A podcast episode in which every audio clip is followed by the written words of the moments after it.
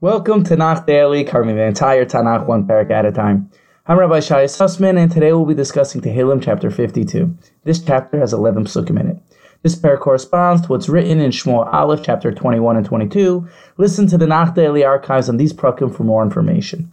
The background on the storyline over here is as follows. While David was being chased by Shaul, David initially ran into Achimelech at the Mishkan located in the town of Nov. Nov was a city full of Kohanim. Achimelech was unaware of the events that transpired between King Shaul and David. Achimelech gave David food and the sword of Goliath as a weapon. Unbeknown to David, a man named Doeg Ha'adomi saw how Achimelech helped David. Doeg Ha'adomi then told Shaul what he saw.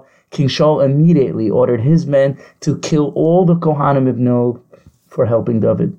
None of Shaul's men had the audacity to kill the Kohanim. Shaul then ordered Doeg Ha'adomi to personally slaughter the Kohanim in Nov.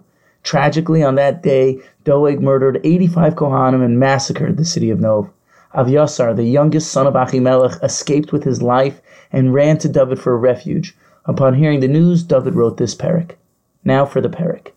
The peric opens by relating Doeg was wrong for boasting and should have known better. His words were as sharp as razors. Doeg used his power of speech to harm those around him. David relates how God will midah keneget midah, tit for tat, pay back Doeg for the damage he caused. In verse 8, David relates how the tzaddikim will laugh at a person who trusts in something other than God.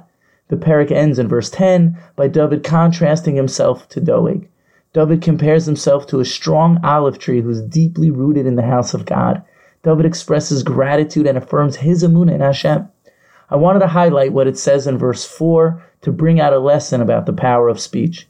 Havuos tachshov lishonecha kisa'ar melutosh osei rimaya. Your tongue devises treachery, like sharpened razors that works deceitfully. What's the reference to sharp razors over here? Verdak explains, a razor can be deceptive because it can cut deeper than you realize. You might want to only cut someone's hair, but one move in the wrong direction and you can actually deeply cut who you're working on. So too, Doeg's words were catastrophic for the city of Nov, because his words cut deeper than he may have intended. We see the power of speech. A person might be angry at someone, then let out a small few words. Those words have the power to create a tremendous amount of harm, causing irreparable damage.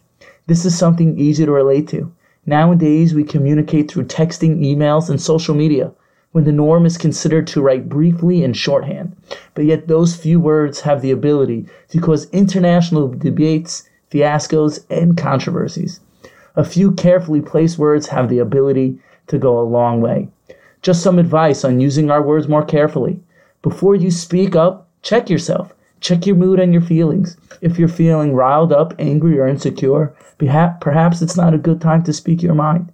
You want to wait until you're feeling calmer, then speak. Anything can be spoken about from a place of neutrality, from a place of calm.